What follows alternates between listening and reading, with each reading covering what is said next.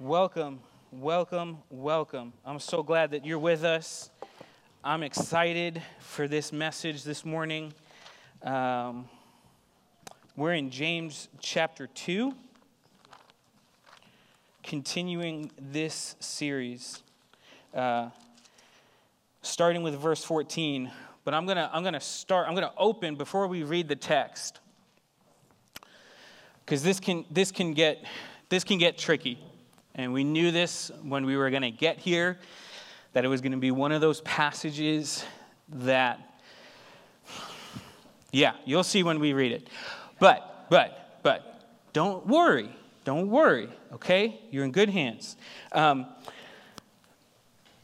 but I love when we preach through books and when we preach the way that we do, we come to these, these passages and we can't just skip over them. And I think there's so many times where we would rather just skip over challenging words, challenging texts. But in the, uh, we don't do that because this is what's in Scripture.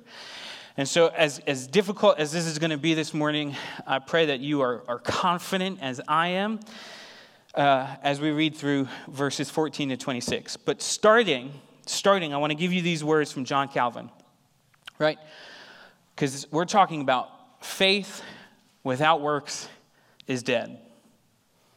Easy breezy, no problem. John Calvin said this. He said, just to give us some context and some clarity before we dive in. John Calvin said, It is faith alone that justifies.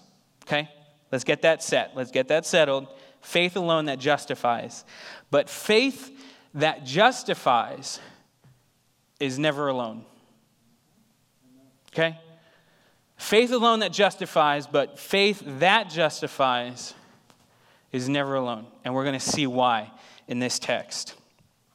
So, starting with verse 14. What good is it, my brothers, if someone says he has faith but does not have works? Can that faith save him? If a brother or sister is poorly clothed and lacking in daily food, and one of you says to him, Go in peace, be warmed and filled, without giving them the things needed for the body, what good is that? So also, faith by itself, if it does not have works, is dead. D E A, dead. But someone will say, You have faith, and I have works. Show me your faith apart from your works, and I will show you my faith by my works. You believe that God is one. You do well. Even the demons believe and shudder. Do you want to be shown, you foolish person, that faith apart from works is useless? Was not Abraham, our father, justified by works when he offered up his son Isaac on the altar? You see that faith was active along with his works, and faith was completed by his works. And scripture was fulfilled that says, Abraham believed God, and it was counted to him as righteousness, and he was called a friend of God. You see that a person is justified by works and not by faith alone. And in the same way, was not also Rahab the prostitute justified by works when she received the messengers and sent them out by another way? For as the body apart from the spirit is dead, so also faith apart from works is dead. You ready? Okay, all right. I feel better now. All right, let's go. So, reading that text, right, a lot of questions, a lot of questions. But it, as I was preparing for this, uh, we, we made a trip to Home Depot because we needed some hardware for a dresser uh, so the kids can climb up, but that's another story. So we were, because that happens. Don't worry, it's, it's braced. It, we got it anchored to the wall. But we, so we went into Home Depot looking for like handles. And there were some which was great, but not enough. When you always need, we had, we had four, we needed eight, not quite there. So I go to the gentleman and I say, Can you, do you have any more of these? And he looks it up, and yep, they've got, they've got plenty. They've got enough. So he goes and he looks for them. And he's looking, and he's looking, and he doesn't find them. He climbed the, he climbed the stair ladder thing and was looking up ahead, up above, and he comes down, and he kind of just has this sigh of like, and he says something that really struck me. Someone probably walked off with them.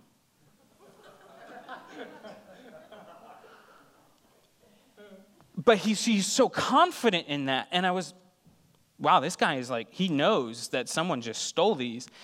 He said that Home Depot store is, is potentially losing upwards of $7,000 a day in theft. And they're having to lock up their tools and their more expensive items because people are just walking off with them. And that's, that set me back because I could see his face kind of as he told me this, as he, it's kind of like, yeah, that's what we're dealing with. And I've seen that in other places, in other stores. Walgreens closed all of their stores in San Francisco because it just wasn't worth it. They were losing so much money from people stealing stuff that they're just like, okay, we're out of San Francisco. And, it, and I was like, to see his countenance having to live in that reality made me realize how hungry and desperate this world is for the good works of the church. Okay? It's needed so badly. Last night, just hearing about what happened in Buffalo 10 people shot dead. This, this world is so sad. So sad. And having to face the reality day in and day out where they see things like that. And that's, and that's, and he said, the guy at Home Depot said, we can't do anything about it. They just got to walk out. They're not allowed to stop them, they're not allowed to intervene. They just have to watch it go. Demoralizing. And I think of that, and I think of how much the church, when we are operating in those works, when we are living out our faith, is going to be so sweet to those hurting and broken hearts. Brothers and sisters, this world is hurting. And Leonard Ravenhill said this. He said, The world is not waiting for a new definition of Christianity, it's waiting for a new demonstration of Christianity. It's waiting for us to wake up and get serious and say, I know my Savior and I know what He did for me and I'm going to live it out and I'm going to affect the world around me as much as I can, big or small, every day. He's going to be refining me and sanctifying me through these works. And we're going to look at that in this passage. Because our, our faith is born out in our lives. And if we're not demonstrating that, if we are not willing to, he makes it very clear that our faith is in question. And I cannot sugarcoat that, and I don't want to. Because James, in his letter, makes it abundantly, exceedingly, painfully clear what the Christian life is look like and, and the standard that we should hold. In several places, he addresses the, the impetus for such living, the, the driving, motivating force. We heard it two weeks ago be doers of the word, not just hearers. So, this is a doing part two. Okay? We're hearing the word, time to go and do. All right? What is, what is the motivating? Why is he saying this? Right? Because we're gonna, we're gonna live and we're gonna act a certain way. Why?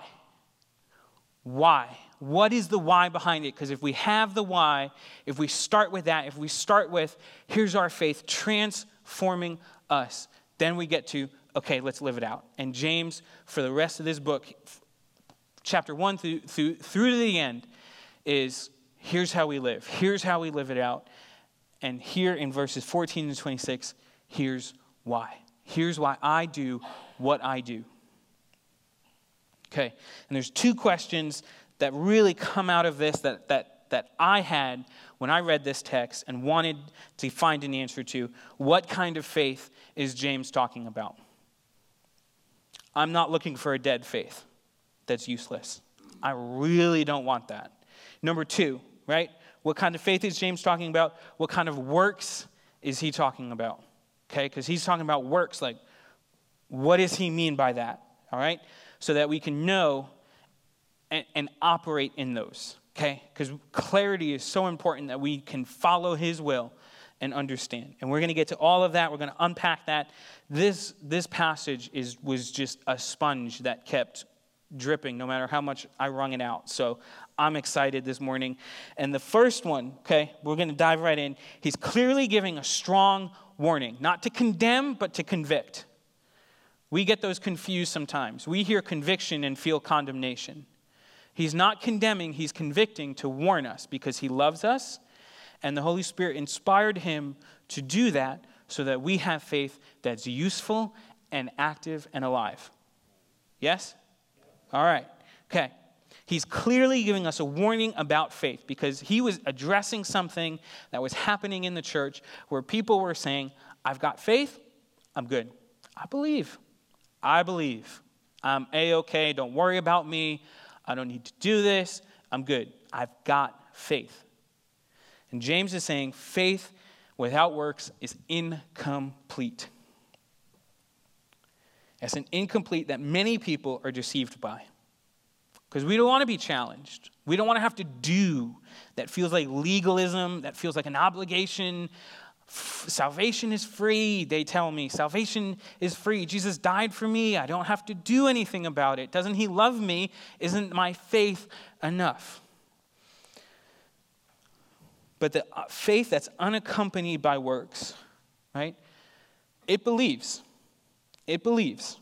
Right there in, in, in verse 14, someone says, um, He has faith. And even if you jump down to verse 19, you believe that God is one. You believe that God is one. You do well. It's a faith that believes. I believe in God. All right, you've taken the first step. You're no longer an atheist. Congratulations. You believe in God, God is one. All right.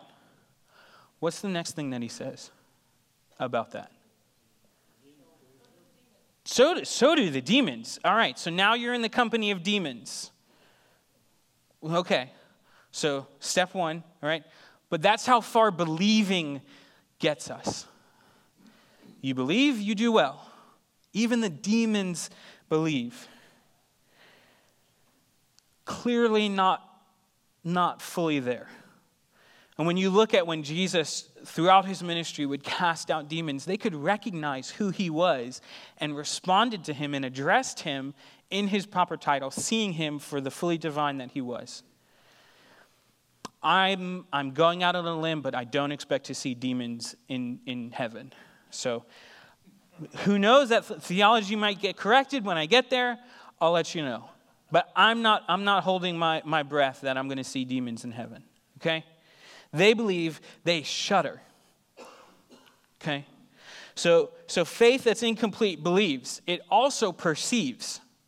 Okay? It can believe and it can perceive. So, verse 15, if you look at that, if a brother or sister is poorly clothed and lacking in daily food, and one of you says to them, Go in peace, be warmed and filled, they're perceiving that there should be some goodwill towards those people in need. Yes, we see that? You're in need, you're struggling, you're impoverished. I wish you well, right? I perceive that there should be some goodwill towards you and that I want your benefit. I want you to, to, to be better than where you are. It perceives that there is something that's lacking, and I want to be able to, with my kind and generous words, bless you. Okay. It believes, it perceives, but it does not achieve. It can know the right thing, it can believe, but it does not achieve true salvation. It will not carry us across the finish line because he says, Do you want to be shown, you foolish person, that faith apart from works is useless? It's useless. It's not going to get us what God intended when He created us and when He sent His Son and commanded us to have faith and invited us into that. So, to show you what kind of faith is not dead, I want to, I ask for two volunteers. Two volunteers. Anybody. Just to help with the Emily Tibbetts. Awesome. Thank you. Come on up. Come on up. I want to demonstrate this because we've got we've got faith that we think that we, we have faith that believes, that perceives, but doesn't achieve. And then we've got real, genuine faith that we want to that we want to see and visualize. Come grab, come up here, come grab a pot. Do I have one more? I need one more volunteer. Someone, Marilyn is coming up? Okay. Marilyn, awesome. So I want to show because, yep, come on, come on up. I want us to be able to see this. All right. Marilyn, I'm going to grab your pot right here. All right. Okay, yeah. So we've got we've got two gardeners here, right? Emily Gardner. Uh, you're you're a gardener, yes? Yes, yes. Okay. Um, so your thoughts on like composting and container gardening? I've heard that you're very pro container gardening. You're, you know um, companion gardening, so like you're up on the Three Sisters, the, the beans, the squash, and you know, she's she's she's got all the subscriptions to the magazines, the seed catalogs. Um, she's very good. No pesticides, right? Right? You're you're anti-pesticide. Yes. Thank you. Yes. All right. So she's a, she's a gardener, okay? Self proclaimed. She's got it. Marilyn, you're, you're a gardener as well, yes? Yes. Okay. So, so are you like, um, hmm, do you compost? Yes. Yes. You're a compost. Okay. Okay. All right.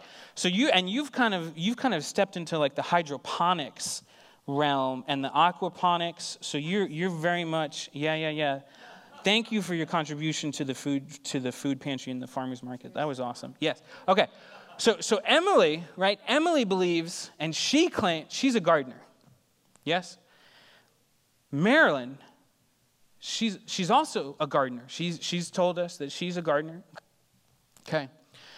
But but Emily, right? You you kind of maybe you have a seed in there. I don't know. You've got some weeds growing up. Um, clearly, some weeds. But Emily, right? She just kind of she doesn't get into the soil. I've never seen her pull weeds. Marilyn, you can go ahead and, and, and pull some weeds out. You're doing some work, pulling the weeds. Awesome. Marilyn, can you water your, you know, you're working the soil. You're going to water. Very good. She's, she's working. There's actual water. Like you can pour the water. Yeah, I went all out. Okay. So Emily's over here. She's just kind of like, there's gonna something's gonna grow. Something's gonna grow. I'm a gardener. That's what happens when you're a gardener. You don't need to do anything. It's just gonna, it's gonna grow. Marilyn. Now that was work pulling those weeds out. Yeah, yeah, and watering. so Marilyn is doing the work. And for those of you, can I show, who's, who's got a garden here? Who gardens? Some of you. It's, it's work. Yeah. Stephen's a gardener by association, I think. He was born into it. You're voluntold. Thank you for that. But in the work, isn't there joy? Isn't there joy? Isn't there when we see something and we put in the effort and we I couldn't I couldn't make it reappear. I couldn't, I'm not that good. Wow. But, but, you know, I see this and, and Marilyn, wow, like it transformed. Emily, how's your flower doing? Nothing's, nothing's growing. And so, and so they both claim, right? They're both gardeners. Is Emily really a gardener? She's not, she hasn't planted anything. She hasn't, I don't see anything in there. Marilyn, I can see that she's planted. I can see the flowers. I can see the absence of weeds. I can see her on her knees in the sun with the wide brim hat. I know you've got one of those. With the wide brim hat, the little knee pad, the trowel, the gloves. And she is out there doing the work, and I see it, and I know, and I can call Marilyn, I can call you a gardener.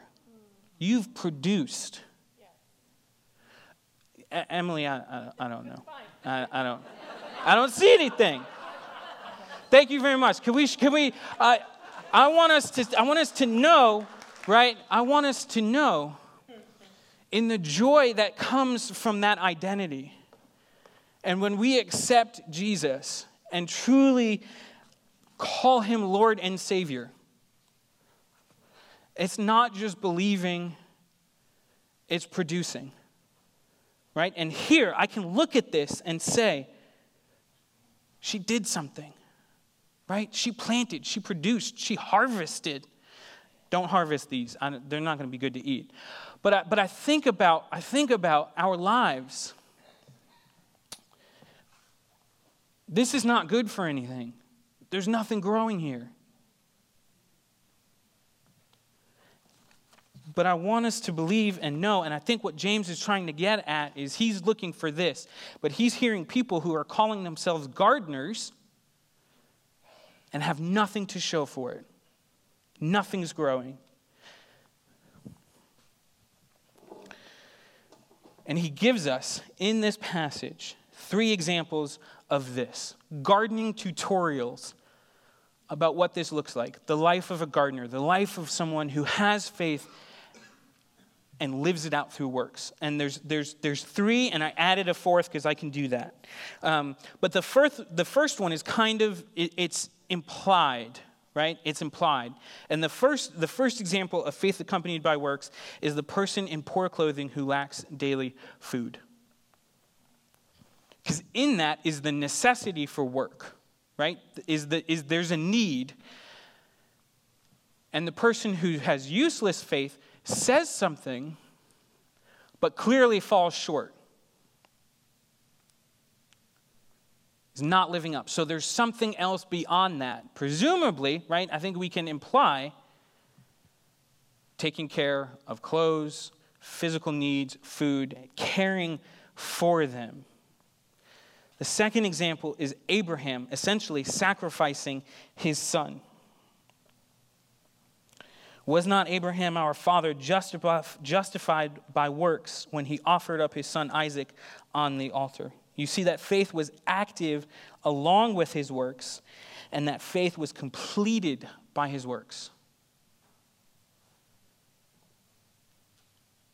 He was, was asked, right? His work, his work was giving to God the most precious thing in his life. The, the, the first example, taking care of people's needs. The second example, laying down that which is most precious to us and saying, God, even this is yours. This is a good work, it's yours. It's done. I'll do it.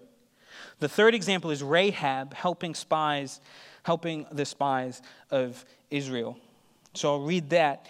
And in the same way, also, was not Rahab the prostitute justified by works when she received the messengers and sent them out by another way?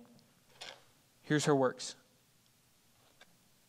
Here is taking something, her entire livelihood, because if you think about it, Consider, uh, considering these examples, the highest and the lowest. Abraham, the father of faith, with Rahab, who literally in the same scene, hears, believes, acts. Rahab the prostitute is how she's identified. Do you think she might have wanted that last part dropped? I'm, I'm Rahab the prostitute. Yep. But I, I, I love that it's in there for this reason. It's not to dishonor her.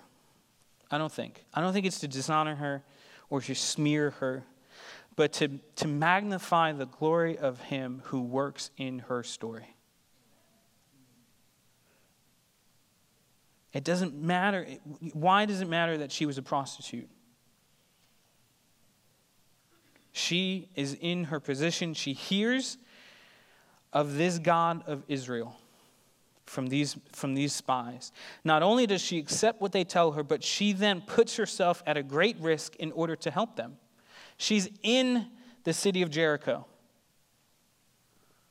right? She's in the city, living. She's willing to abandon all of that. Everything that she's known, everything that is familiar to her, she's willing to lay it all down and abandon everything that she's known on the word of these, of these men. And she helps them at great cost.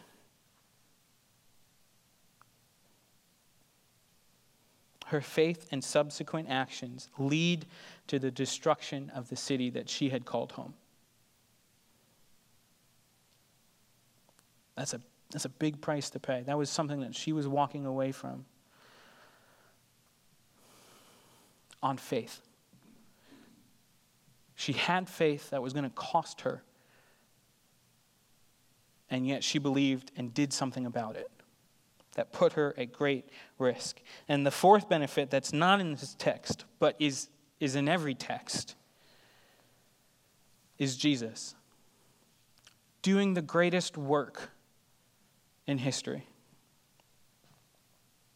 in accordance with the will of the Father. He says in James chapter 10 verses 37 to 38, "If I am not doing the works of my Father, then do not believe me.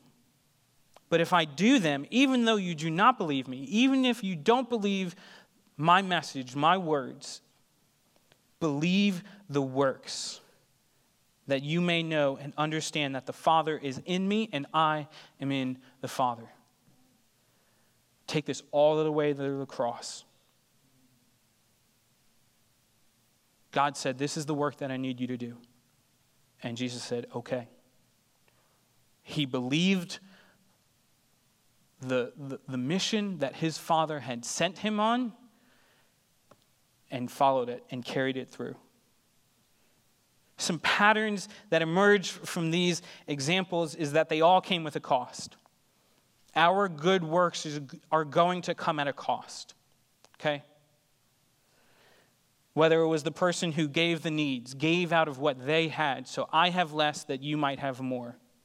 Abraham was ready and committed and on his way until the angel stopped him. Rahab, all of her life, all of the people that she knew, her home, it came at a cost. Jesus, his own life. They all also drew from a trust in God. It wasn't their own works, it wasn't, it wasn't in their own faith, in, in themselves or in a mission. It wasn't any of that. It was their faith in God. They heard a message and believed. And in some cases, another one, it's done in private. Abraham takes his son Isaac and they leave their servants. They say, We're going up on the mountain, we're going to worship God. Your good works that justify and, and validate your faith are not always going to be public and shouldn't be. Because if the, all your good works are in public, what's it for? Okay? God is calling us to do works publicly and in private for Him, not for us, but for Him. Some works benefit others, while in some cases they don't. Many of the good works that God calls us to are, are to be salt and light, to help others in need, to, to bless others. But in some cases, Abraham sac- sacrificing Isaac was not going to help anyone, least of all Isaac. And yet, God wants to know you have faith? Let's see it. Finally, they were done not to earn salvation. These good works were proof of faith that was already there. In the case of Abraham, it completed his faith because he could say, he could say, I have faith. Here it is. It's done. And I think about the church throughout history following these patterns as it demonstrated through orphanages, through food programs, through clothing drives, through, through hospitals and schools, believing and having faith and doing something about it and caring about people. And I think about the call that's laid before us at Summit. And I can celebrate.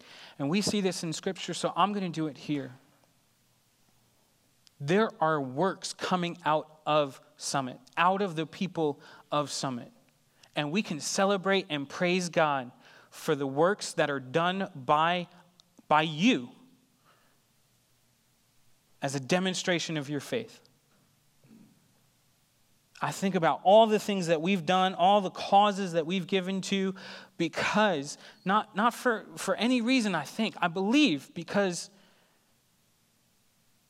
God has done something. He's, he's put in us a new heart, and we're acting out of that. This Friday, this Friday, I've got a group of people who are, who are heading to this school to Great Falls to help dig post holes for signs. Who does that?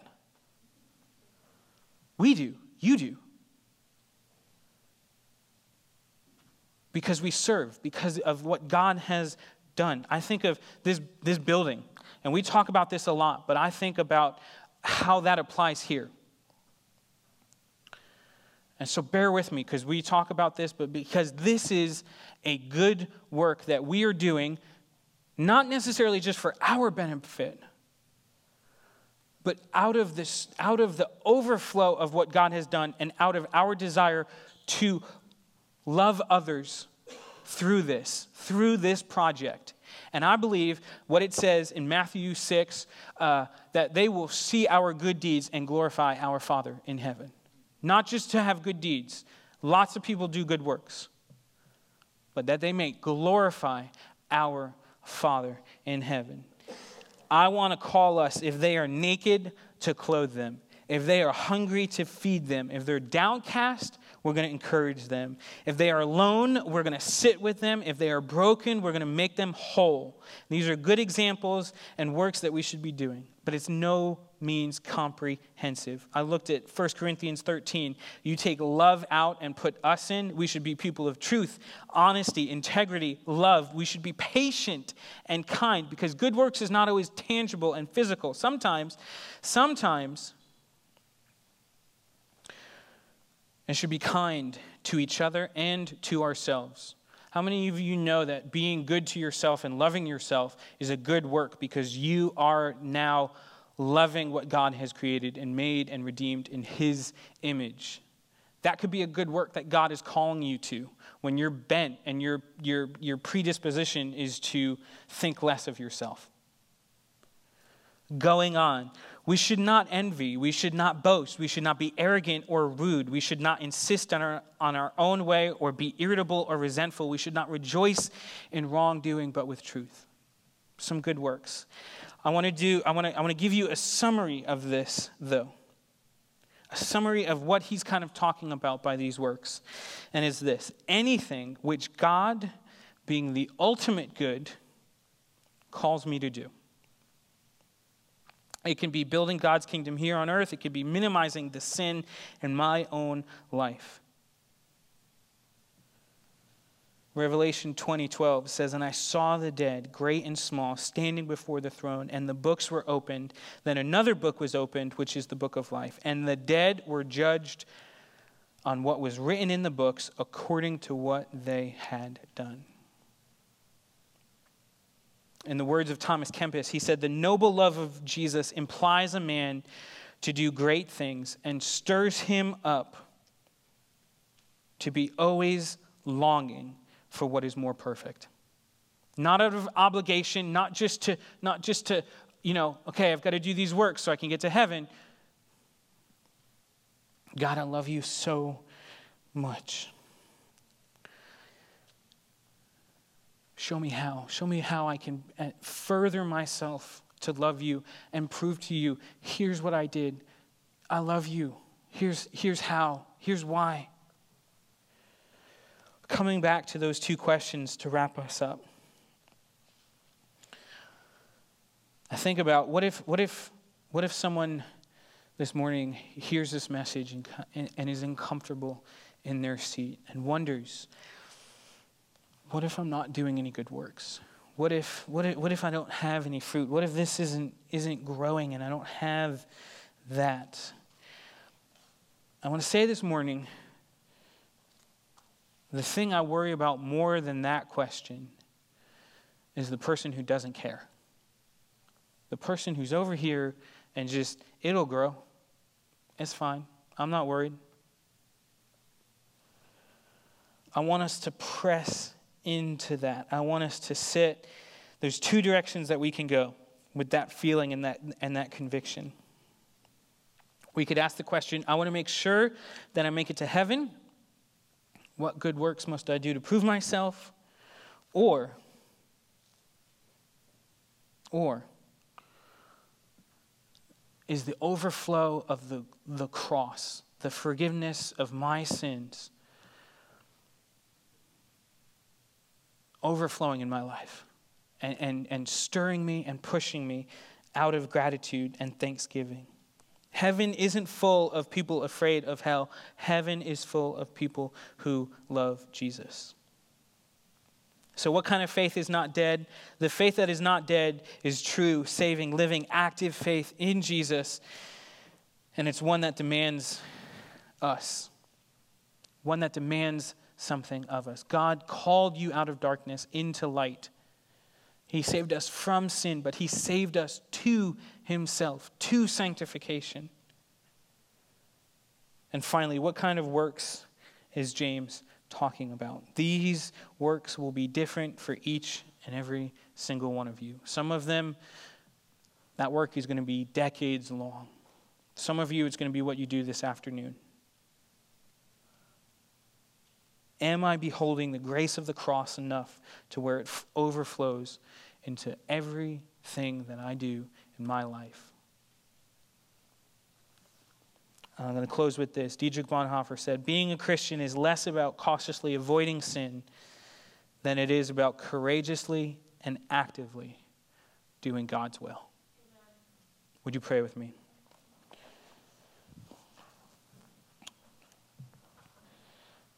God, I'm, I'm, not, I'm not trying to stay out of hell. Lord, I know what you did in my life what you saved me from and what you called me to and what you, what you have in store. So, God, I pray over each and every person in this room right now. I pray, Lord, that, God, we would be stirred by that.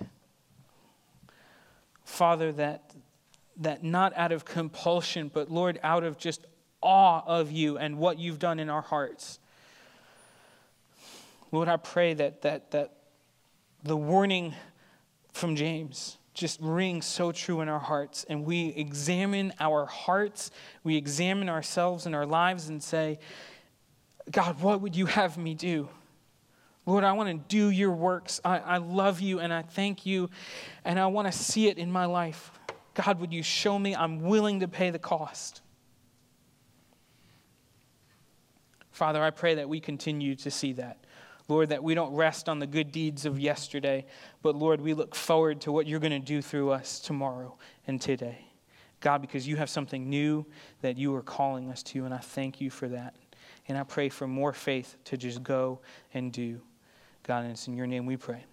Amen.